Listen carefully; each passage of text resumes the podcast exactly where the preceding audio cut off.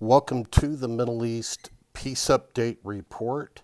I am Bro Stef, and today is February 3rd, the year 2016. And the title of today's report is Ezekiel 39 explained in Revelation 19. If you hear a clicking, that's me on my iPhone going over to my Bible that's on my phone. And um, that's what the clicking is. There's nothing wrong with your system that you might be listening to me on. Let's read Ezekiel 39, verse 17. And as for you, Son of Man, thus says the Lord Speak to every sort of bird and to every beast of the field. Assemble yourselves and come, gather together from all sides to my sacrificial meal, which I am sacrificing for you. A great sacrificial meal on the mountains of Israel, that you may eat flesh and drink blood. So, as you recall, there in Ezekiel 38, the chapter before this one, there's the war of Gog and Magog. And a lot uh, of people believe that's going to happen as we move into the last seven years of history that Daniel chapter chapters uh, 8, 9, 11, and 12 talk about.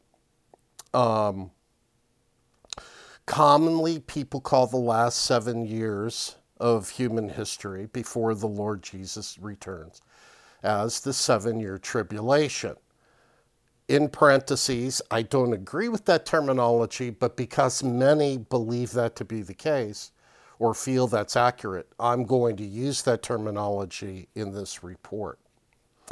Um, so in Ezekiel 38, you have the Ezekiel War that takes place, the Arab coalition, the Russian army, um, uh, all come against Israel. They never get into the the mid section of Israel. They're destroyed on the mountains of Israel, so they never get off of the mountains, and then God destroys them there.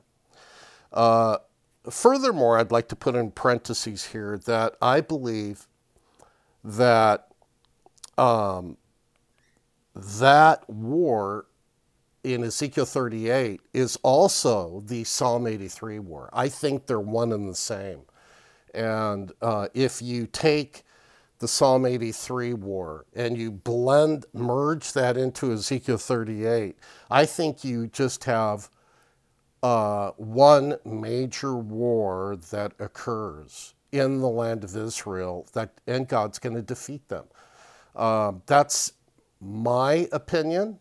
Um, uh, some may or may not agree with that, but that's what I think. Now, um, let's go to Revelation. Again, if you hear it clicking, that's just me on my online Bible. Let's go to Revelation chapter 19. And um, Let's start at verse 12. Revelation 19, starting at verse 12. His eyes, and this is talking about uh, Jesus, the Messiah, the King of Kings, his eyes were like a flame of fire, and on his head were many crowns. He had a name written that no one knew except himself. He was clothed with a robe dipped in blood and his name is called the Word of God.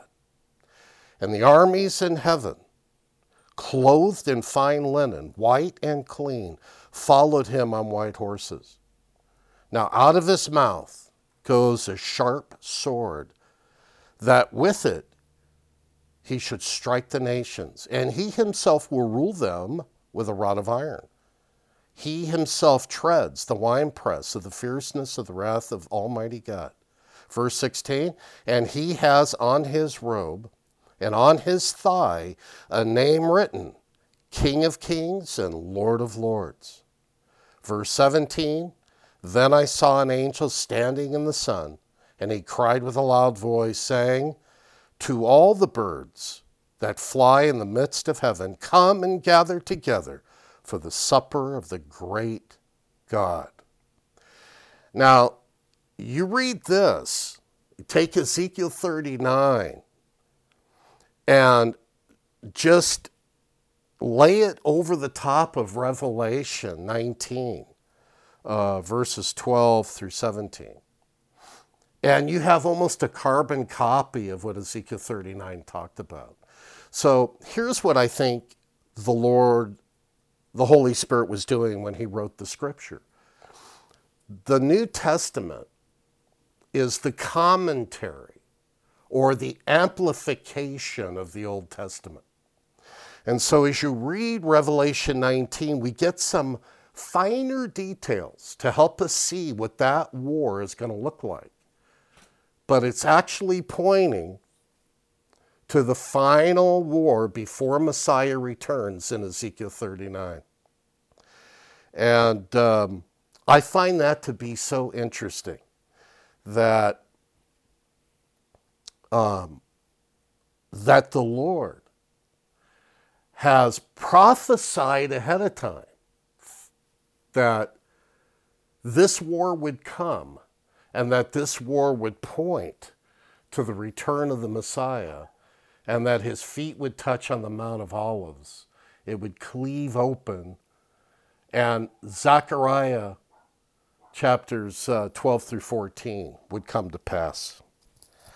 And so um, I believe that we're living in those days right before all of this is going to take place. And I believe that we're on the prefaces, literally on that edge, when history is going to change forever and the final seven years of history are going to start and it's going to culminate in the return of our Lord and Savior, Jesus Christ, our Messiah. It's exciting to watch it all unfold, but that's what's coming. So when you get time, read it on your own. Ezekiel 39, then read Revelation 19, verses 12 through 17, and see if you get the same sense that I get that those are one in the same war Revelation just giving us much more detail as to what that war will look like. Remember, my dear friends, just keep this in mind. Live out your faith.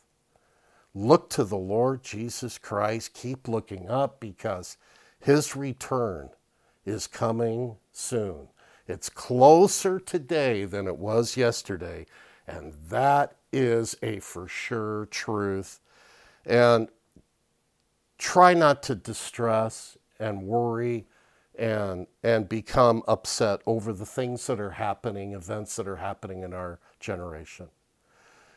The Lord said in John 10, John 14, He'll never leave us, He'll never forsake us. Uh, don't let your hearts be troubled. Look up. Colossians 3 look up, set your mind on things above. Um, the Lord's return is at hand. Tell someone about your faith. Pray that God will open doors for you to share your faith with those that don't know Him. And who knows that someone may ask Jesus to become their Lord and Savior because of your testimony. That's why living out your testimony, your faith, in front of people is so important. You're an ambassador for Jesus Christ. God bless you. And I'll talk to you again soon. Remember, if you want to connect with me, go to BroStef, B R O S as in Sam, T E F as in Frank.com. BroStef.com. And I'll talk to you again on another report. Bye for now.